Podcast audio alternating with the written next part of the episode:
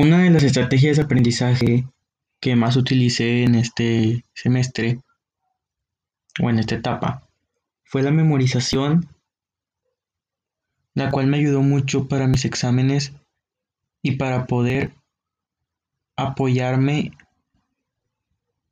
con mis compañeros, para poder hacer mejores trabajos con más información y mejor estructurados. Otra es la cooperación.